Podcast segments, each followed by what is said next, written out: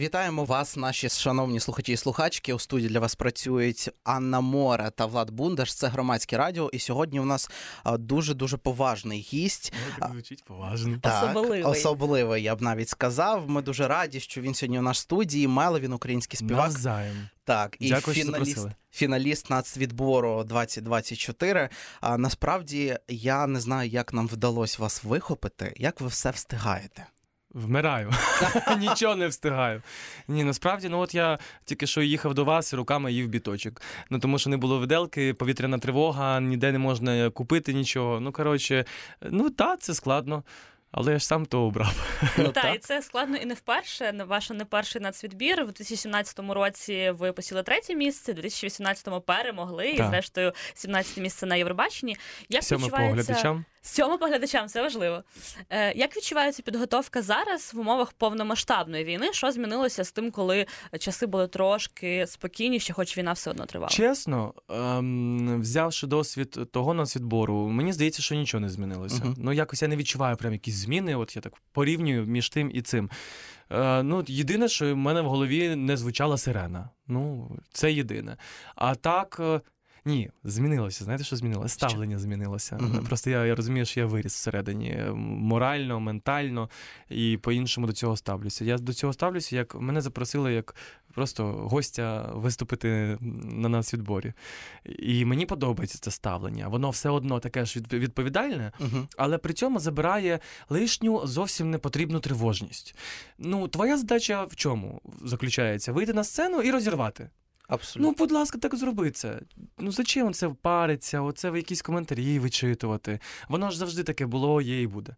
Тому я якось так трохи абстрагуюся. Я собі приїхав, відпрацював, спокійно поїхав. Розстроївся, щось там не вийшло, щось там, а я перфекціоніст, і да, то нагнітаю. Але нічого, завтра наступний день репетиції. Тепер з камерами будуть репетиції, а я люблю саме з камерами репетиції. Сьогодні було без. І я не розумію сенсу, як для себе. Тому що я завжди перевіряю камеру, я дивлюся, що там буде, як виглядати, яка камера саме потрібна в цей момент, яка правильно буде в цей момент, де драматургія, де ми будемо дивитися. Я по цим завжди питанням. А за голос я завжди не так переживаю. Я класно співаю вживу, наживо. Я це сам знаю, прекрасно. А вже сама постановка, все. А вже якою буде картинка, що побачать люди. І тут я таки прийшов... Моя пісня складна, і більше 2 разів її важко співати. Голос починає сідати. Перед кожним повтором треба, хороша пауза. Прям хороша. Через те, що тесітура дуже велика. Я з самого низу пошепки до фальцету, і до постійно та-та-та-та-та. І, важко. Але нічого, красиво буде.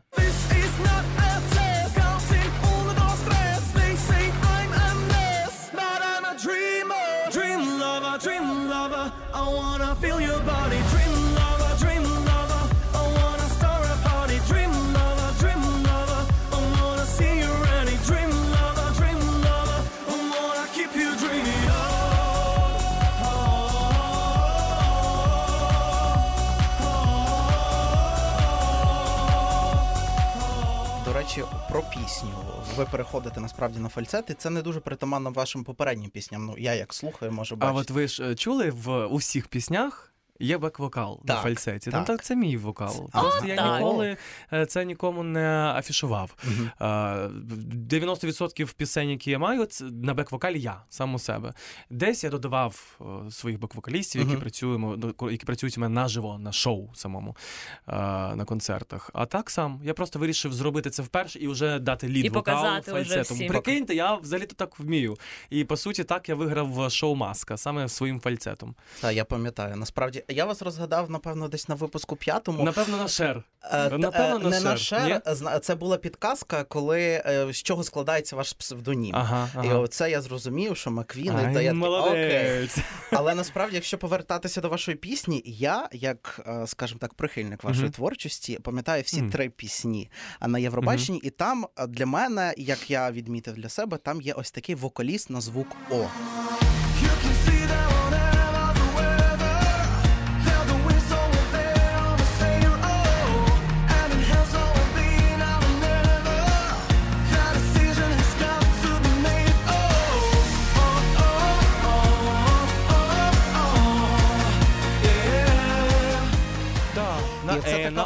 Так, це ваша така фішка, можна сказати.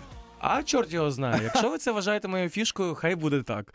Я ж не задумуюсь, коли щось пишу. Я собі пишу, хай і пишеться. А далі вже задача блогерів, медіа, це розбирати, щось. Іноді, чесно, коли хтось шукає якийсь сенс в пісні, я сижу, думаю, боже, де, що ви там знайшли? Що ви в тому знайшли? Я взагалі інше закладав. Тому мені завжди цікаво спостерігати за інтерпретаціями людей. Тому що якщо воно так їм сильно зрезонувало всередині, якщо вони бачать свої якісь історії, такий, боже, браво, дякую Всевишній, що я можу це робити. Ми розуміємо, що ви не можете розказувати всі секрети, тому що треба, щоб люди дивилися на Нацвідбір 3 лютого, але може якийсь такий гачок, що очікувати від вашого номеру? Світловий вибух. О! Мені не подобається слово «вибух» через війну, але давайте переназвемо. Це буде світловий спалах. Так. Чудесно. Десь у всесвіті. Ви будете один на сцені? Так, на сцені один. Угу. Ну, ми чекаємо. Подивимось, так. І поговоримо ще більше про вашу пісню. Ви казали, що це посвята Володимиру Івасюку. Абсолютно так. Говорили про українське музичне ДНК. Повномасштабна війна вплинула на те, щоб відкривати своє? Чи вам і раніше це було цікаво? Ви раніше дивилися на традиції української сцени? Ну, я, звичайно, знав, хто такий Володимир Івасюк. Ну, і знаю всю школу, тому так. що я на ній не ріс, тому що це трошки інший. Я не так давно народився, а всього лише в 97-му році. Ну, так от, справа в тому, що все одно, там, коли я закінчував Глієра, ти все одно аналізуєш те, що було, що взагалі починалася музична естрада українська.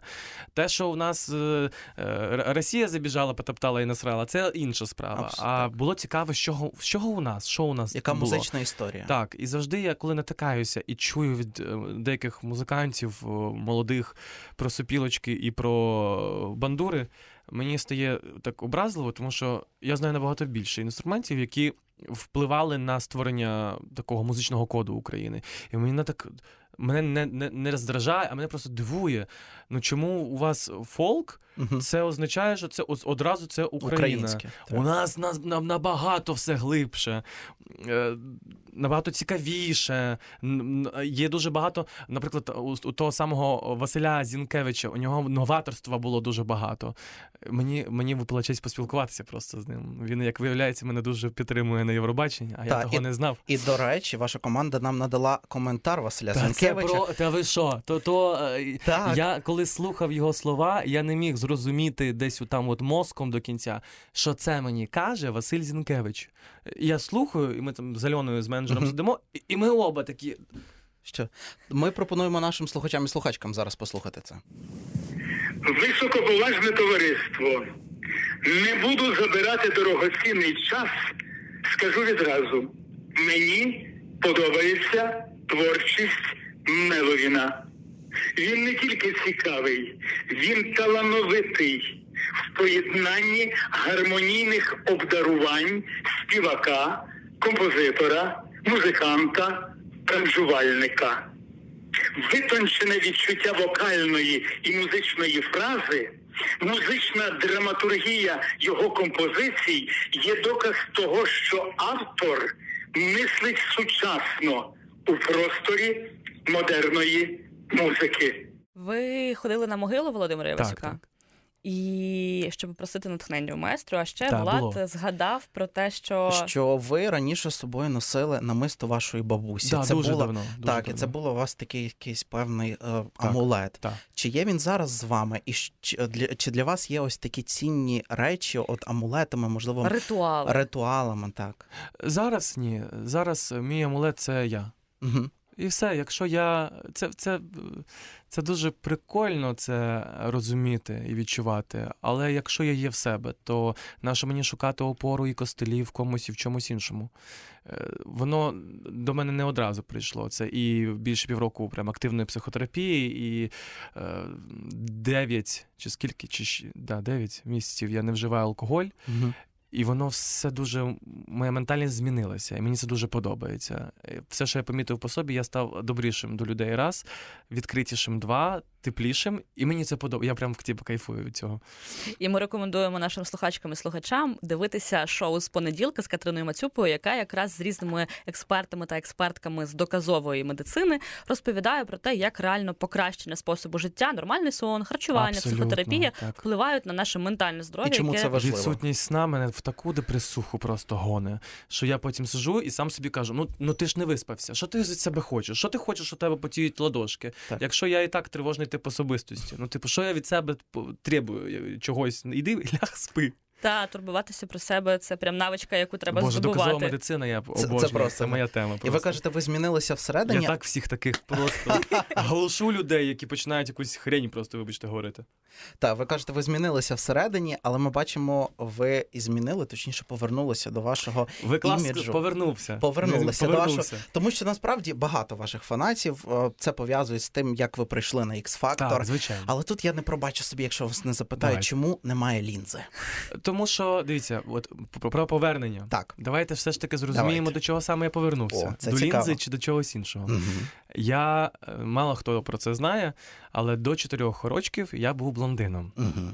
Це прям повернення. Від природи. Так, від природи. Тому я прийшов до природнього. Лінза була неприроднім, вона була захистом. Угу. І трошечки ще про пісню. Ваша пісня вже стала улюбленцею серед фанів в Європі. Фансайт Vivi Blogs, присвячений Євробаченню, їхній одноіменний ютуб-канал провели опитування, де Dreamer підтримали найбільше. Що, на вашу думку, приваблює саме європейців, крім того, що вони розуміють пісню, бо вона англійською? Чесно, я навіть скажу не про пісню. Я якраз під час війни нас запрошували на євровечірки великі, де збирали також допомогу для України, і це було дуже приємно. Як євротусовка сама в це включилася. І тоді не було Dreamer, а вони хотіли мене чути. І постійно запрошують туди.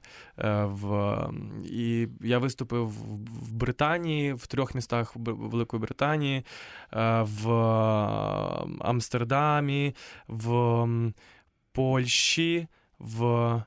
Боже, де я ще? В багатьох країнах, насправді. Багато. Так. І я не знаю, за що мене там люблять.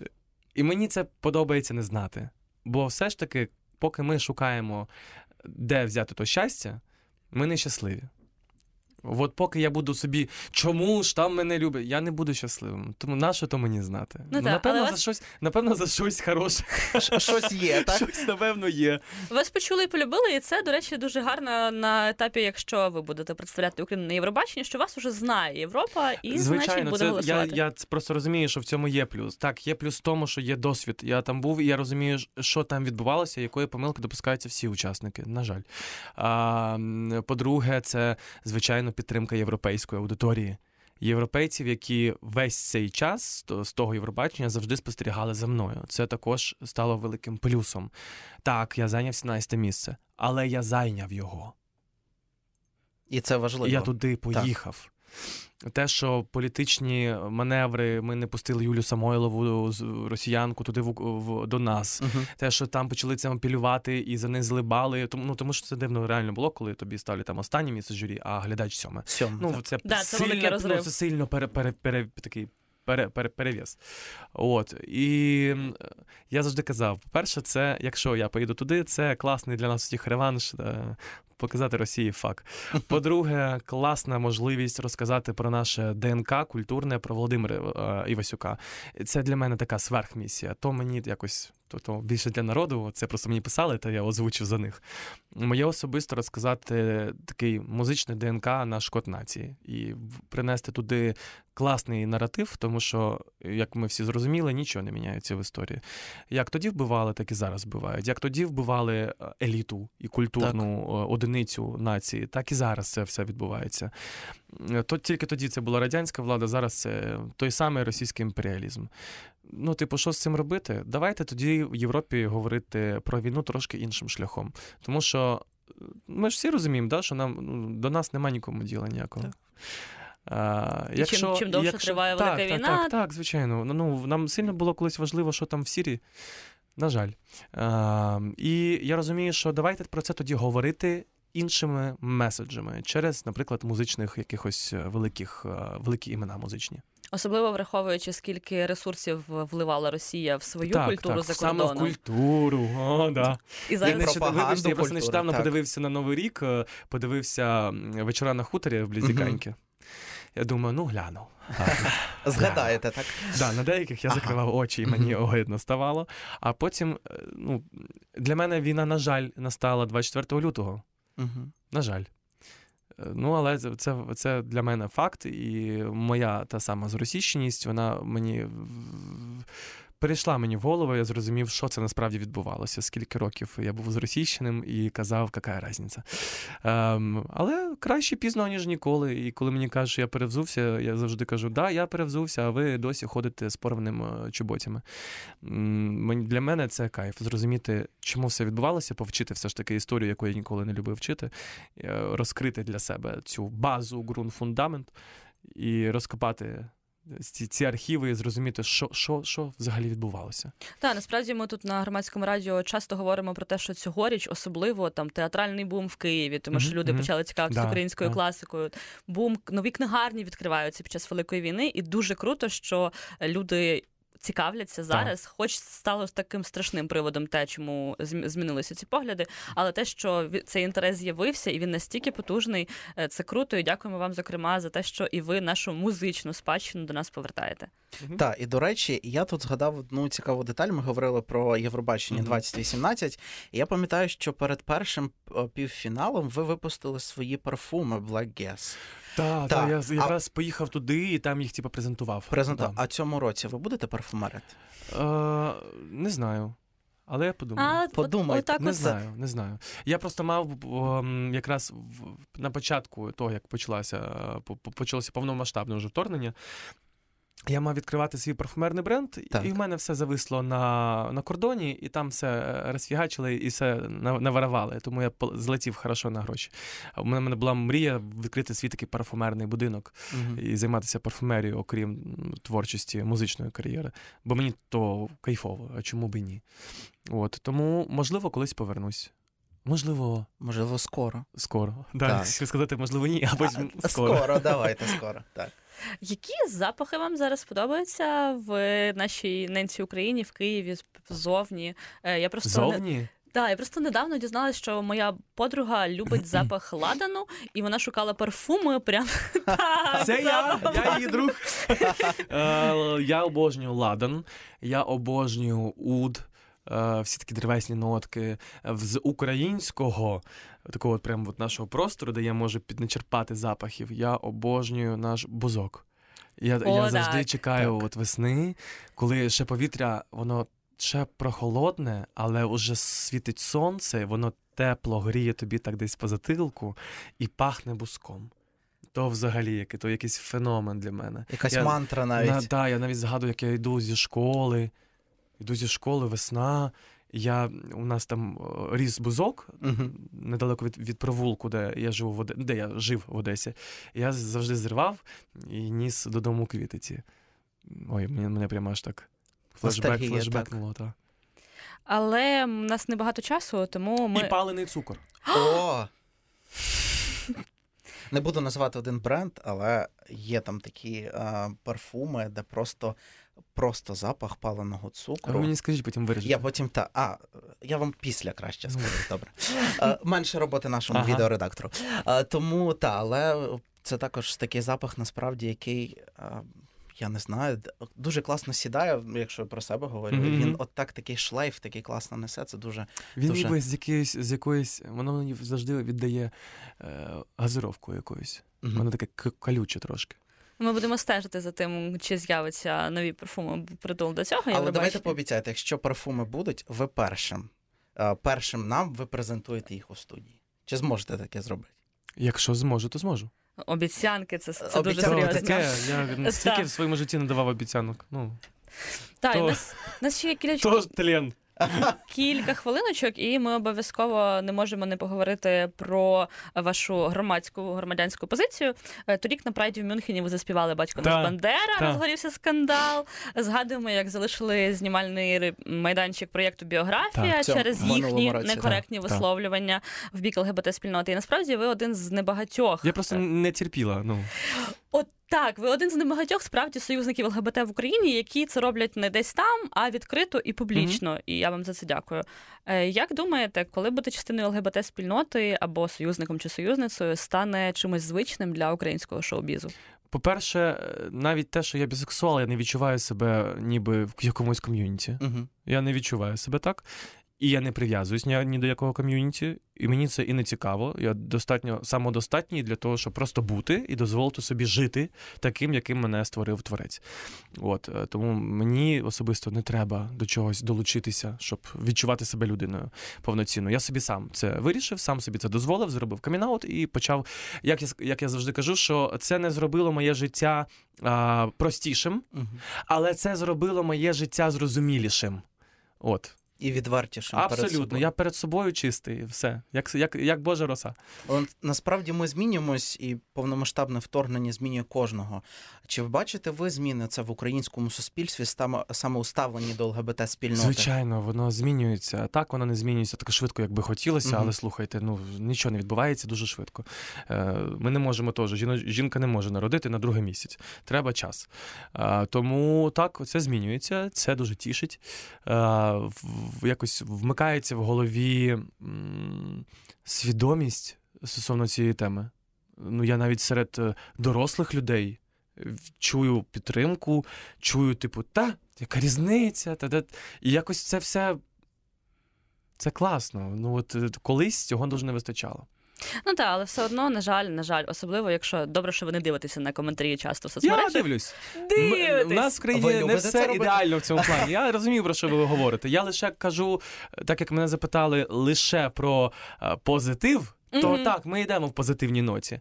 Але те, що купа гомофобів, ображених, хвореньких, недолугих людей, це все буває. Таке наше життя. Я просто про те, що враховуючи, що це все буває, то публічно бути відомою людиною і заявляти про свою приналежність до ЛГБТ-спільноти, це, уже доволі виклично, на жаль. Хоч для вас, може, це хотілося б, щоб це було просто норма, я така людина, і я, співак, і все ок. Але для людей, які, яким щось не так в голові, для них це прям, ого, це він собі дозволяє. І це ж ви собі дозволили. Це ж просто інша картина всесвіту у людини.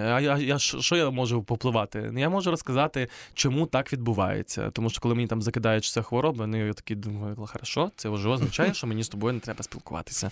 Тому що якщо у тебе недостатньо свідомості загуглити і це вивчити, то хто тобі доктор? Так, і насправді ви нещодавно заявили про ще свою одну хворобу. Це цукровий діабет. Як у вас змінилося життя після цього? Чи ви... Я не знаю, чи правильно, коректно так сказати. Взагалі, кажіть, як ви знаєте. Якщо що, я поправлю. Нічого такого страшного нема. Так, насправді, чи ви бачите якусь приналежність до якоїсь такої групи? Тому що, насправді, люди навіть в таких хворобах, серйозних хворобах не вбачають якоїсь проблеми, якщо вони самі з нею не стикаються. Тому що навіть на прикладі своєї сім'ї, в моєї бабусі нещодавно виявили цукровий діабет, вона раніше не ставилась до цього якогось такого серйозного. Але коли вона виявила в неї, коли вона розуміє, що обмеження серйозні в харчуванні, що вони реальні, тут в неї змінилося ставлення насправді до всіх людей і якісь такі чутливіші, знаєте, торкаєшся кожного у душі, відчуваєш його і розумієш. Чи ви... ви знаєте, поки нам щось не стосується, нам похер. Абсолютно. Тому, чи ви... Феномен людства. Чи вплинуло якось те, що ви дізналися про цей діагноз на ваше життя? Крім очевидно практичних речей, які потрібні для виживання. Та зміна повністю харчування, відмова від алкоголю, навіки вічних і все таке. В принципі, напевно, і все. Харчування і алкоголь. Я це викреслив. Я так сказав, харчування викреслив. Я просто святим духом. Ага. Моя їда вода, да? О Боже. Це ж теж жахливо. Так деякі там... недоказова медицина, там, де кажуть, треба голодати, сидіти, та ви що, Боже, коли ж трошки розуму всі наберуться, не можна. Людина з цукровим діабетом має їсти 3 на день, по определеному, прям по чіткому графіку, без ніяких перекусів. Все дуже має бути правильним. Мене це не стосувалося ніби, ну, так, типу, щоб я прям там страждав від того, що я щось не вживаю там з їжі. Ну, картоплю я не вживаю, окей, замінив на батат. Можна батат, низькоглікемічний індекс, класний. От. Іноді я можу з'їсти там ту дольку картоплі, тому що лікар мені сказав, можеш ту дольку з'їсти, не переживай. Типу, от ти вживаєш, п'єш ліки, я на медикаментозній терапії, тому не переживай. То, що ти з'їш, все нормально, видихни. Не заганяйся прямо вже настільки. Там солодкі я не їм, так. Та й все. Як повпливало, я став щасливішим. Я не знайшов в діабеті проблеми для себе. Я знайшов плюси. Перший плюс – мінус 16 кілограм. За рахунок того, що немає алкоголя і є правильне харчування. Класний сон. Ну, якщо немає стресу, якщо немає цього всього, всіх тебе хочуть зараз, в цю секунду, а ти нікого не хочеш. І щось плюсів. Боже, це те, як твій мозок починає ставати ще адекватнішим. Якісь реально, ти бачиш якусь проблему і такий... Так? Боже, та щоб та була проблема саме найголовною в тому житті. Так. І наостанок? Ми хотіли запитати... Діабет – це не діагноз. Ага. Це інший спосіб життя. І з ним можна жити і бути щасливим. І щасливим, і довго жити, і до самої старості. І творити, і все робити. Так, да, і померти в кайфі десь. Да, наприкінці хотіла запитати про ваш сольний концерт, який буде в Києві 15 лютого. Давайте, що ми там побачимо, чи будуть нові пісні? Оце мені дуже цікаво. Ні, нових пісень не буде, окрім «Дрімер», тому що я готую альбом, і він буде вже після Євробачення.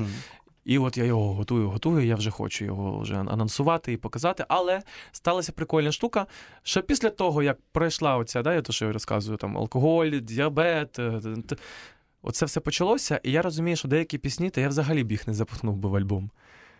Ну, трошки переналаштування мозку. Я там дивлюся, оцю одну пісню я візьму, оцю також візьму, а це взагалі сюди не катить. Це уже не я, це я в минулому. Не хочу його тягнути сюди, я ще напишу краще. Тому треба трохи часу. Так. Тому запрошуємо. Запрошуємо так. І нагадуємо. Буде так. Яскраво, буде яскраво. Це завжди живий звук. Психотерапевт казав мені, нові медалі, тварі по парі, всіх надурила оплески тобі. Та так буває, пливеш ти далі, а вигрівати знов лише мені. Не можу в це повірити, але знову ті ж самі граблі.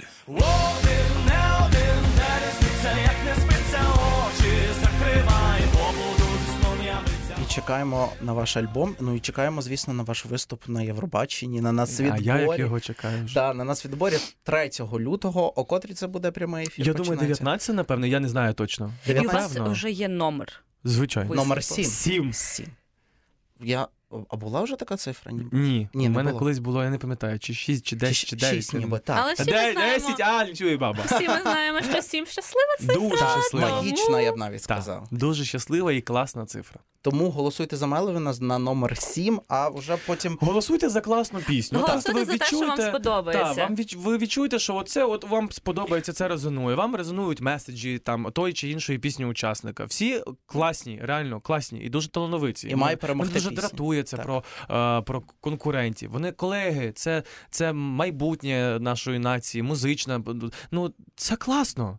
Ми просто знаємо, за кого буде Влад голосувати. Тепер він спалився. Голосуйте за класну пісню. Має перемогти пісня, насправді. Так, і посил, який в ній є. І меседж обов'язково. І обов'язково наші українчики та українці, які за кордоном, не забувайте, як тільки почнеться Євробачення, голосувати за своїх, просити всіх своїх друзів, знайомих, колег. Так, тільки обов'язково знайте, що голосування лише в дії. Так. Це дуже важливо. От в дії. От подивилися останній номер, хто там останній у нас виступає, не пам'ятаю. Подивилися, відкрили дію так гарно. Там Тимур Мирошниченко там скаже, от з цієї хвилини відкриті лінії голосування, от ви заходите і так от на сімерочку, там буква М буде перша. Так, пок, і все. Дякуємо вам, дякуємо дуже, що до нас прийшли і бажаємо успіху. Дякую вам дуже. І до зустрічі. До зустрічі.